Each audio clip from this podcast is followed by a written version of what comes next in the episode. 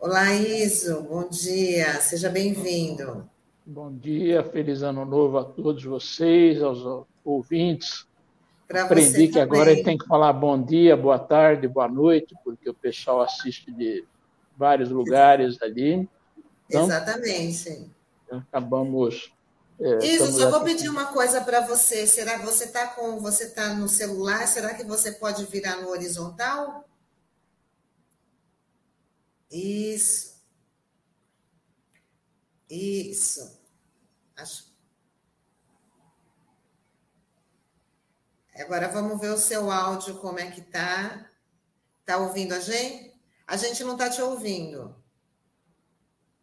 Eh, se abrir agora o microfone, sim. agora melhora. Não? Agora sim, só ficar um pouquinho mais estável aí com, com, com o celular, porque a gente quer te ouvir, né? Mas quer te ver também, né? É. Eu estou conectando o computador e aí eu volto lá daqui a mais uns minutinhos ali. Tá ótimo, tá? não tem problema. Então já começa falando para a gente o que, que, o, que, que o brasileiro pode esperar de em 2022 diante do cenário econômico aí. É, é, do ponto de vista econômico, eu diria que os otimistas esperam uma estagnação econômica. Houve uma certa recuperação do, é, da capacidade que é, foi desocupada durante a pandemia isso fala-se às vezes até em 3, 4% de crescimento no ano de 2021, ainda não tem a conta correta, ano passado, e os dizem mais meio por cento, talvez, para esse ano de 2022. É, mas é, isso significa uma estagnação da economia, uma vez que cresce, apesar do enorme número de mortos, enorme é, problema causado pela pandemia, há uma certa é, contenção econômica. E isso vem de tempos ali, a, a, as origens desse problema. E diria o seguinte: se economicamente está ruim, é, como dizem os chineses, a crise é formada por dois, dois ideogramas. Não? Um deles fala do risco e o outro fala da oportunidade. Então, sempre que a gente tem uma situação de crise, a gente tem uma situação de oportunidade de fazer uma virada, passar limpo, montar uma ampla união das forças nacionais, como a gente já fez em 1930, como a gente já fez em outros períodos, experiência de outros países, para poder é, reconstruir o Brasil, primeiro parar com a drenagem e depois trabalhar para reconstruir o país. Então, é, da nossa história, a gente sabe que o, o, capitalismo ele sobrepôs ao feudalismo em razão principalmente do domínio da energia do vapor, da energia do, depois um pouco mais adiante, energia elétrica, permitiu um grau de é, produtividade no trabalho que dividiu as nações entre as nações que tinham indústria e as nações que é, se baseavam na matéria-prima e ficaram na periferia e antes mesmo uh, da nossa independência, 200 anos, a gente falava em, em é, precisamos abrir os portos às nações amigas, é, ou seja, exatamente a Portugal, é, melhor, perdão, a Inglaterra, não? porque Portugal uma nação que até tentou, mas não se industrializou, então o que eles faziam era trocar azeites finos, né, bons azeites, por os produtos industriais e tinha uma diferença nessa troca que eles usavam o ouro do Brasil para pagar essa diferença. Então, o Brasil, em 1822, há praticamente 200 anos, agora no dia 7 de setembro, temos o bicentenário da independência política, o Brasil cortou os laços com Portugal e passou a ser subalterno diretamente é, à Inglaterra é, situação que não saiu até hoje. Não saiu totalmente, mas, claro, não estou dizendo em relação à Inglaterra, né, condição subalterna. Mas, eh, nos anos 30, houve um empreendimento bastante importante no Brasil, né, baseado no pensamento nacional desenvolvimentista, não só do capitaneado pelo Getúlio Vargas, mas não só, que eh, fez um programa mais consistente de industrialização do Brasil. Nós temos o nosso eh, Roberto Simonsen aqui de Santos, que se tornou era corretor de café e se tornou patrono da indústria nacional, né? É, e que passou a, como poderia dizer, a primeiro substituir as importações, segundo é, a indústria de base e a indústria da energia, e por 50 anos o Brasil cresceu 7% ao ano em média. Ou seja, é, nada que a China não tenha feito nos últimos 40 anos, num processo semelhante, só que com muito mais tecnologia, muito mais condições. Só que dos anos 70 para cá, que é exatamente quando a China passou a ocupar um espaço crescente na economia global, é, deixou-se de ter um capitalismo voltado à questão do produto, do serviço. Vou fazer os óculos que nós estamos usando, eu vou fazer é dinheiro. Passou a ser feito com base em dinheiro, derivativos, transferência, dinheiro que gera dinheiro, quanto retorna tal, e essa crise vem se arrastando desde os anos 80, e é por isso que, do modo geral, o Brasil tem estagnado, retroagido, estagnado, retroagido. Vi a última notícia agora uh, sobre a questão dos reajustes salarial dos servidores, só para dar uma ideia, no caso do Banco Central, que é, vamos dizer, onde eu fui servidor, uh, nós estamos falando em 33% de quebra salarial desde 2008, quando foi feito uma reposição que não chegou ao início do governo Fernando Henrique, mas quase. De lá para cá já perdeu 33% e dois anos de salário deixaram de ser pagos por causa desses cortes seguidos. Né? Então, é, vamos dizer, não vejo perspectivas econômicas mais do que é, de estagnação para esse ano, mas vejo uma perspectiva política de o Brasil se unir para romper com a dependência e construir novamente uma grande nação.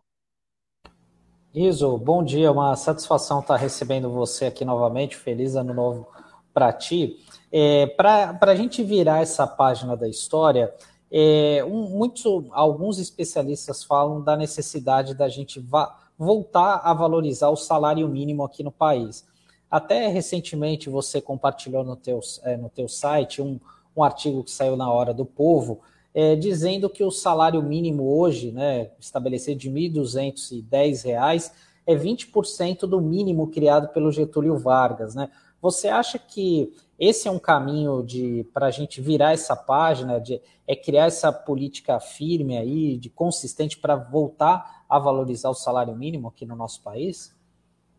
Sem dúvida. Eu falei um pouco do processo de industrialização pelo lado da produção, mas também no, no período Vargas, eh, além da criação de um salário mínimo para cumprir as necessidades do trabalho, tiveram várias outras medidas de valorização do trabalho que, eh, por um lado, promoviam justiça social, e aí entra no, no ponto que você toca hoje, por outro lado, fortaleciam o mercado interno, ou seja, você passava a ter mais é, recursos para as pessoas fazerem as compras, com isso, mais é, encomendas à indústria, com isso, é, mais empregos, mais salários. Não?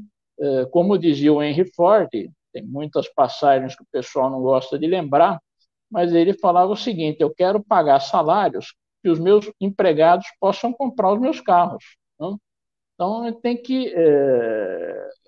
Teve essa discussão na última eleição presidencial de dobrar os salários. Muita gente fala isso vai quebrar o país tal. É, mais ou menos como aquela manchete famosa de 1963, quando o, presidente João Goulart é, instituiu o 13º salário, né? saiu num certo jornal que até hoje existe lá do Rio de Janeiro, o 13º vai quebrar o país. Pelo contrário, não, ajudou bastante no consumo, no desenvolvimento, na retomada da economia. Só que para isso você tem que fazer as duas coisas. Você tem que aumentar os salários e aumentar a produção industrial. Não? É uma coisa é, razoavelmente casada, porque você tem os, é, pessoal comprando mais, é, o pessoal da indústria fala, então vamos investir, vamos aumentar a produção, vamos trazer novas técnicas e tal. É, e, por outro lado, você contrata mais gente, paga mais salário, tem gente para consumir. De uma maneira geral, os preços ficam equilibrados, não, é, não ficam como o ano passado, onde a inflação oficial foi de 10%, e, assim, os dados que eu li, não vi os dados específicos do Brasil, mas uh, o senhor Elon Musk, não? foi capa, de, capa da Forbes, etc. e tal, aumentou a sua fortuna de cento e tantos bilhões de dólares para duzentos e tantos bilhões de dólares. E a turma das finanças, aquela que não costuma produzir, não costuma investir na produção, aumentou globalmente a riqueza nesse período de pandemia global, de crise global, em um trilhão de dólares, ou seja, deixou todo mundo um pouco mais pobre e é, o pessoal aproveitou para transferir um pouco mais, como é próprio do sistema capitalista, você vai acumulando, concentrando, concentrando, mas é, às vezes vai ficando a produção insuficiente para saciar a fome de todos os viventes dessa terra. Isso, eu queria que você falasse, a gente está falando em salário mínimo, mas também agora em janeiro já que você começa a ser pago o Auxílio Brasil, né? Substituindo aí o Bolsa Família. Queria que você falasse do, do impacto né, desse dinheiro circulando na, na economia, se ele vai ser grande, se ele vai ser pequeno, e se isso é o suficiente, porque parece que essa foi a única medida que o governo encontrou aí, com, uma, com um cunho também eleitoreiro, né? Mas, assim, que medidas que têm que ser tomadas urgentes para poder tirar o Brasil do mapa da fome? É, é, vamos dizer, o, a proposta original de auxílio emergencial, acho que todo mundo lembra que foi em torno de 150, 200 reais, alguma coisa assim. O Congresso trabalhou, fez a sua parte, aumentou para 600 reais no período mais crítico, no início da pandemia. Mas, eh, com a virada do ano, já encerrou o período do auxílio emergencial, na verdade, até encerrou o orçamento, portanto, eh, teria que ter uma verba no novo orçamento. Então, vamos fazer um outro auxílio, 150 até 300 reais, a metade, até menos do valor, mas já cortando 18 milhões de beneficiários. Né? É, lembrar que nesse período a gente falava em 18 milhões de desempregados, mais 13 milhões, mais ou menos, de pessoas subempregadas, vivendo de bicos, a gente estava falando algo como 30, 35 milhões de pessoas sem uma renda mínima capaz de chegar até o mês seguinte, né? sem ir para a fila do osso, sem é, poder pagar, que não é só a conta do. É, não é só a conta da comida que a pessoa precisa pagar, precisa pagar energia elétrica é, para ter água quente, precisa pagar é, a internet para poder manter os filhos na escola, tem uma série de outras despesas. Então, vamos dizer, cortou-se 18 milhões, agora é, dobrou o valor, né, 400 reais tal. É, não é isso que a gente está criticando, mas para um universo bastante menor ali de pessoas que antes recebiam é, o Bolsa Família, uma parte dos que recebiam a Bolsa Família.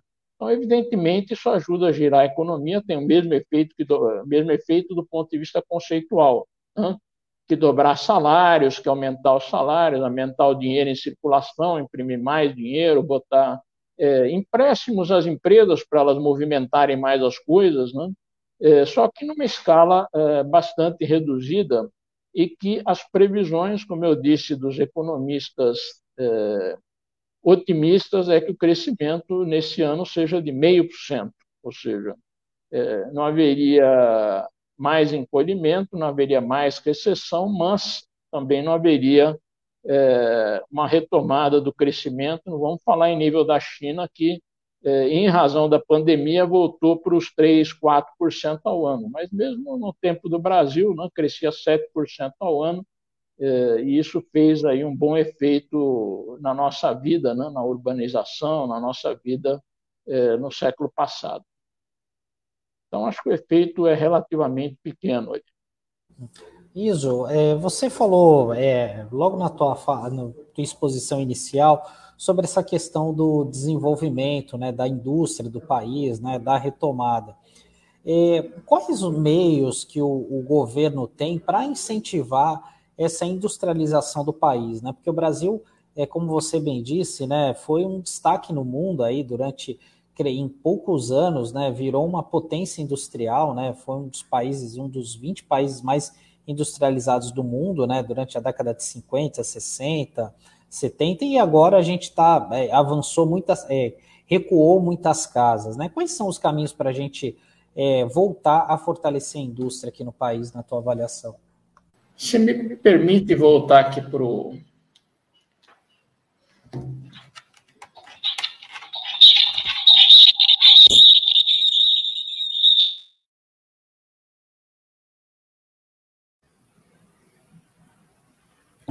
Mas acho que agora. Agora a questão do som. Ver o som. Conexão estável, me ouvem bem ali.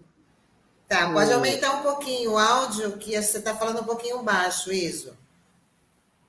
É, só como é que eu aumento, porque eu só, sei, tá só dá para aumentar tá o meu fone de ouvido. Não, tá ótimo. Pode continuar. Melhorou agora? Tá, tá ótimo. É.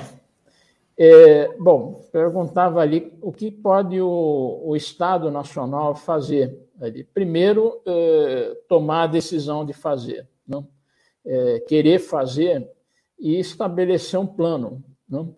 É, a gente citou Roberto Simons, havia outros intelectuais chamados intelectuais orgânicos do Estado, o próprio Getúlio, costumavam usar o termo planificação é, que era muito comum é, nos países socialistas de então. Né? Aí o pessoal fala, ah, mas é comunismo. Não, planificação é vocês alargar o horizonte para 15 anos, é, ver o que você tem de boa técnica e é, implantar. Pensar num período recente, para não, é, não voltar aos tempos em que um brasileiro descobriu o câmbio automático, eu não vou falar do pré-sal, das águas profundas ali, que acho que é bastante conhecida a capacidade de pesquisa e geração de tecnologia da maior empresa brasileira, a Petrobras. Mas vamos falar do carro a ar comprimido. Não sei se vocês já ouviram falar disso ele tem uma, uma vantagem adicional, além de, obviamente, só trocar um litro de óleo a cada 50, 100 mil quilômetros, tal, é, obviamente ele não polui, porque é comprimido, mas ele tem uma vantagem adicional, que como o ar ele sai numa temperatura abaixo de zero, ele ainda é profilático em relação às bactérias do meio ambiente. Né? Então, além de refrigerar o, o nosso verão, ele ainda tem essa vantagem adicional. Quem é que, quem é que desenvolveu o primeiro carro e fez, inclusive, três protótipos, isso já coisa de 10, 15 anos, com motor, o primeiro motor ar comprimido colocou em três protótipos. Um que ele botou lá para um taxista não, trabalhar o dia inteiro, o outro um pequeno utilitário, e o outro carro dele de passeio, né, para usar em é, situações diferentes. Um capixaba chamado Pedro Dariva. Não? Não é, vamos dizer, não era um engenheiro, da, não é um estrangeiro, tá, brasileiro. Fez aqui e que hoje, li recentemente as notícias do que aconteceu, o carro está sendo desenvolvido, não sei se na Bélgica ou na Holanda, num desses dois países, por uma indústria francesa, também não lembro de cor se era Peugeot, se era Renault, que é, de alguma maneira vão se fundindo também em uma empresa só, não? Mas é, foi contratado lá para desenvolver o motor ar comprimido fora do Brasil. Então, o que, que o Estado pode fazer? O Gurgel, quando ele queria abrir uma segunda fábrica, todo mundo lembra do carro do Gurgel, onde o conceito dele era: bom, não vamos. É, não vamos precisar fazer o motor para levar o carro. Era tudo pesado, hoje até mais fino, a lataria, tudo, mas o carro pesava muito. Então ele fez um carro de 800 quilos, né? É, com fibra de vidro, tal, um carro bem simples, tecnologia nacional. E quando ele pedi, queria abrir a segunda fábrica, embora ele já tivesse um pouco doente, com poucas condições de ele próprio tocar os negócios, ele pediu um empréstimo ao BNDES de 20 milhões, frisando bem porque é milhões e não bilhões, 20 milhões. Não que nós é, tenhamos aqui, né, mas é, se a gente fizer um pequeno consórcio entre nós, é capaz de a gente conseguir cotizar e comprar as ações de 20 milhões para abrir uma segunda unidade no Ceará. Não foi concedido pelo governo, não. É, a fábrica fechou e o Pedro Dariva está lá no exterior fazendo um carro do país da, da Copersucar, né, do nosso Fórmula 1.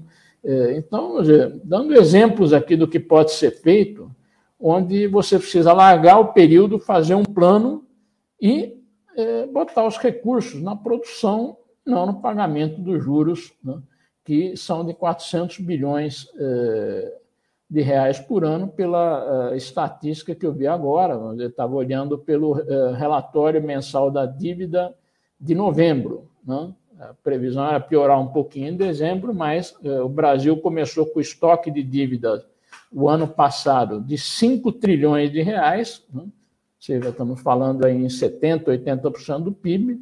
Ao longo do ano, mesmo fazendo os pagamentos, tinha uma taxa de juros de 8%, daí os 400 milhões de juros, né?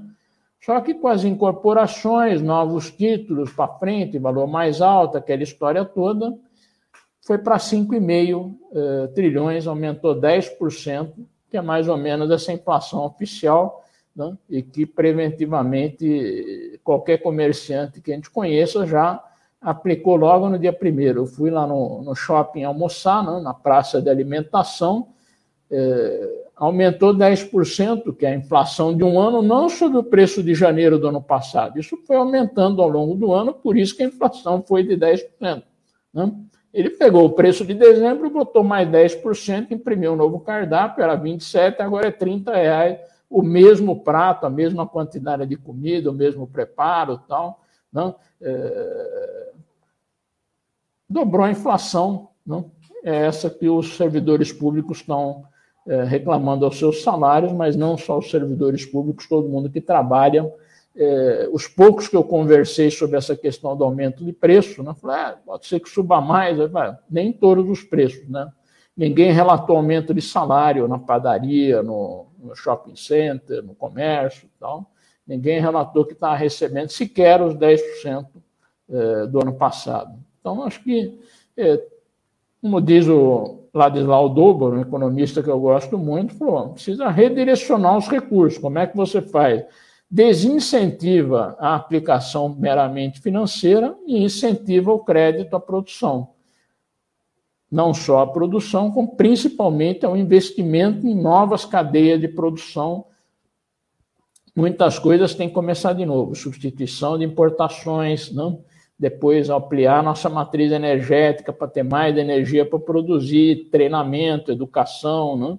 formação para ter gente para operar essas máquinas e é, é a vanguarda que a nossa criatividade permita que a gente tenha. Iso, é só. É, ai, desculpa, Tânia, só para tirar uma dúvida com ele. É, é, o, o, Brasil, então, só para ficar claro aqui, só no ano passado, 2021, pagou 400 milhões só em juros, foi isso? Essa, essa Sim, é estava devendo 5 trilhões, não, né? a soma dos. É, tem vários, é, vários tipos de papéis tem um pouquinho ligado ao dólar, tem papel à renda fixa, tem papel que é pelo IPCA, tem vários, é, tem uma cesta de, é, de papéis, né? É, mas é, existe uma forma, aplica-se uma forma, e o Tesouro Direto informa qual é o, a, a taxa média de juros, ou seja, qual é a despesa média de juros, não é o valor é, do estoque que você tem que pagar. Imagina que a gente não comesse durante um ano podia pegar o PIB do Brasil, pagar a dívida e zerar o estoque, mas de juros são 400 milhões, considerando 8% sobre. Vai dar um pouco mais, né? porque é, foi de 8 a 8,5, foi de 5 a 5,5, teria que fazer a conta mês a mês, é, mas sendo conservador seria isso: 5 trilhões, é, que é o valor da dívida, é, e eu lembro ali que o Fernando Henrique, claro que tem inflação no período, mas o Fernando Henrique é, assumiu com 70, entregou para o Lula com 700, que entregou para Dilma com 2,100, que terminou o mandato lá quando passou para o Temer com cerca de 3,800 e agora nós estamos em 5. Não? Então, mesmo com a inflação do período, assim que a curva, a grosso modo, transcorreu nesses últimos 30, 40 anos. Sim, isso não, que eu ia comentar é que muita gente tem muita, e muita gente mesmo, né, terminou aí o ano tendo que escolher, aliás, nem teve que escolher, nem teve essa possibilidade de comprar uma roupa nova, de comprar uma comida diferente, porque teve que optar em pagar as contas neste, neste fim de ano. E tem uma pergunta aqui do, do, do internauta, queria que colocasse aqui, o, o Rubens Gandelman, ele fala, isso, nos comente sobre o sucateamento do serviço público, não pela ótica salarial, mas a ausência de concursos públicos sem planejamento de transitoriedade dos atuais, que estão envelhecendo. É, eu é, entrei no Banco Central é, num concurso de 2006 Houve mais um concurso em 2010 e um outro pequeno, bem pequeno, em 2014, mais nada de lá para cá. O quadro, só para citar o exemplo do Banco Central, o quadro lá é de 6.300 aproximadamente servidores, contando os especialistas, contando os procuradores do Banco Central, e estavam ocupados, a última vez que eu vi, cerca de 3 mil, menos da metade. Né? Poderão dizer, bom, mas houve melhora da tecnologia, tem várias ferramentas computacionais para é, fazer várias coisas que tinha que fazer na, é, na ponta do lápis, vamos dizer assim, você faz. É, é verdade, só que, do modo geral, é, ao não fazer concurso, procura-se substituir não, o serviço público pelo é, serviço privado. Não? É, quando a gente fala em saúde, educação, isso às vezes é mais fácil de perceber, né? onde o que é mesmo o dever público é cumprido por organizações sociais, por é, vale creches, como queria chamar o, o ministro da Economia, tal, ele vai substituindo e o Estado vai se desobrigando de fazer. É, ah, não temos gente, não vamos fazer concurso, porque. Por quê? Porque está muito ocupado é, em gerar caixa para pagar juros cada vez maiores. Porque mesmo que o juro diminua em termos de percentual, como a base não para de crescer, né? é, se a gente fala em 400 bilhões hoje, esquecendo a inflação, já foi 70 a dívida toda quando o Fernando Henrique tomou posse. Então, vamos dizer, vai se é, desmontando o serviço público como a Constituição manda fazer, deixando por conta uh, dos privados. E é claro que tem muita gente com boa vontade e tal, mas recebi esses dias sobre a saúde, uh, que movimentou, parece que algo como eh, 200 milhões de reais em compras de redes de hospitais, planos de saúde uns pelos outros, concentrando mais ainda e nem sempre em mãos brasileiras. Né? É, então, vai se monopolizando na área privada, diferente de dizer, não, vamos é, botar a educação, tem muitas crenças, muitas didáticas, tal, então vamos ter é, centenas de milhares de escolas que vão gerar empregos, tal, mas você vai deixando gente de fora, gente de fora do hospital, gente de fora da escola. E, é, pasmem, é, foi para mim uma surpresa, uma experiência que eu tive no Banco Central, é, era um banco estrangeiro que eu estava fazendo uh, o meu trabalho tal, aí a matriz do banco estava sendo inspecionada pelo Banco Central lá do país deles. E veio uma equipe é, para é, fazer a inspeção, né? eles escolheram alguns países, escolheram o Brasil e conversando com o pessoal. Era uma equipe privada, não era uma equipe do governo suíço, do, do Banco Central da Suíça, que fazia a supervisão bancária. É, e mais interessante, preocupante aqui, para como nós conhecemos aqui a nossa atividade, era que essa equipe era da mesma empresa que fazia a auditoria do banco, mas eles garantiam que não tinha nenhuma comunicação entre a equipe que prestava serviços para o governo e a equipe que prestava serviços para o banco de auditoria. Tudo separado, cada um estava numa sala, um num telefonava, garantem que não né? É, e fazia assim, então, até nas funções finais de Estado, e já mesmo quando a gente pensa em segurança, né? em vez da segurança pública, tem muita segurança privada, vai se terceirizando é, as funções finalistas do Estado, onde aqueles que determinam hoje, procuram influenciar as leis tributárias, vão passar a ser diretamente os que cobram de si próprios, é, se a gente continuar nessa toalha de desmonte do Estado brasileiro. Então, acho que a gente tem um Estado para reconstruir, né? a gente viu o papel que teve o período do Getúlio, o papel que teve a Petrobras e outras estatais, que ocuparam um espaço que o particular não conseguiu ocupar. Né? É claro que fala, bom, tinha a Ipiranga que refinava um pouco de petróleo, mas para chegar no pré-sal, chegar nas profundezas do oceano, chegar aqui na, na bacia de Santos, aqui na nossa praia, na nossa frente, né? é, precisava do investimento é, que não era privado, e só para dar essa comparação do pré-sal, a Shell, né, que é uma das maiores petrolíferas do planeta, uma das quatro irmãs, a gente conhece como sete irmãs, mas já faz um tempo que viraram quatro, e caminham para virar menos irmãs ainda. Né? Uma, vão, é, as irmãs vão, como é que é, chipofagando as outras, não sei qual é o termo exato ali, mas umas vão vão engolindo as outras ali para é, virarem menos irmãs para ficar com o butim. Mas a Shell desistiu nos 4 mil metros, só a Petrobras chegou nos 8, 7, 8 mil metros necessários para tirar óleo do pré-sal, e a primeira coisa que aconteceu depois foi leiloar o Campo de Libra é, para que aqueles que não chegaram lá é, se aproveitassem do esforço coletivo nosso, esforço do Estado brasileiro, é, para chegar lá, não, tirar o óleo que é necessário, ainda é necessário ainda por um bom período. Né? Enquanto a gente não tiver o carro comprimido, a ar comprimido, nós vamos precisar ainda de um pouquinho de petróleo para mover os nossos motores. Com certeza. Isa, a gente já está chegando aqui no finalzinho da nossa entrevista, mas eu queria antes que você aproveitasse aqui esse espaço para falar para os nossos internautas e para a gente também. É, você faz parte da Casa do Povo né? Queria que você explicasse né, o que é esse site, como é que as pessoas podem interagir, né?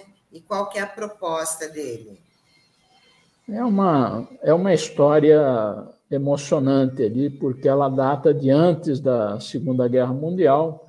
É, muita gente via, todo mundo conhece o livro do Stefan Zweig, do Brasil, País do Futuro, e a propaganda era bastante grande na Europa. A situação na Europa não era fácil nos anos 30, porque você combinava a crise econômica com o ascenso do nazismo, do fascismo, ou seja, era é, ao mesmo tempo que não tinha trabalho, não tinha renda, não tinha comércio, na, naquela época tinha também aqueles que diziam a culpa é desse, a culpa é daquele, a culpa é do judeu, a culpa é do cigano, é, tem gente demais e não sei o quê. Então havia um incentivo bastante grande é, e o pessoal tomou o navio, veio para cá com gente de, dos mais diversos tipos. É, obviamente iam desembarcando em Santos e como tinha uma solidariedade, uns ajudavam, os que já estavam ajudavam é, os que iam chegando, né? É, passavam por Santos. Tinha aqui a pensão Brickman, onde meus avós maternos ficaram quando chegaram com minha mãe no colo.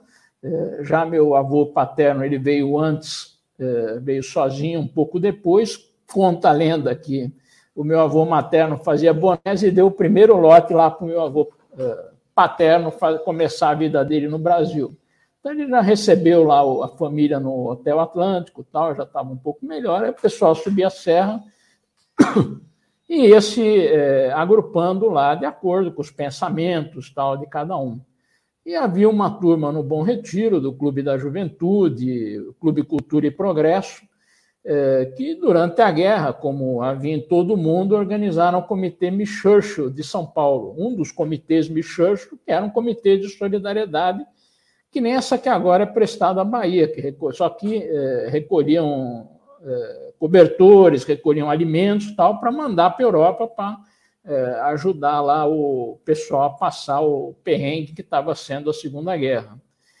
E presidiu o comitê um, o Manuel Casoy, que era um caçador russo, que acabou fazendo fortuna na Argentina com coisas de couro, né? e veio para o Brasil ele falou o seguinte, quando os russos entrarem em Berlim, eu vou dar 500 contos para a gente fazer um monumento à vitória. Não?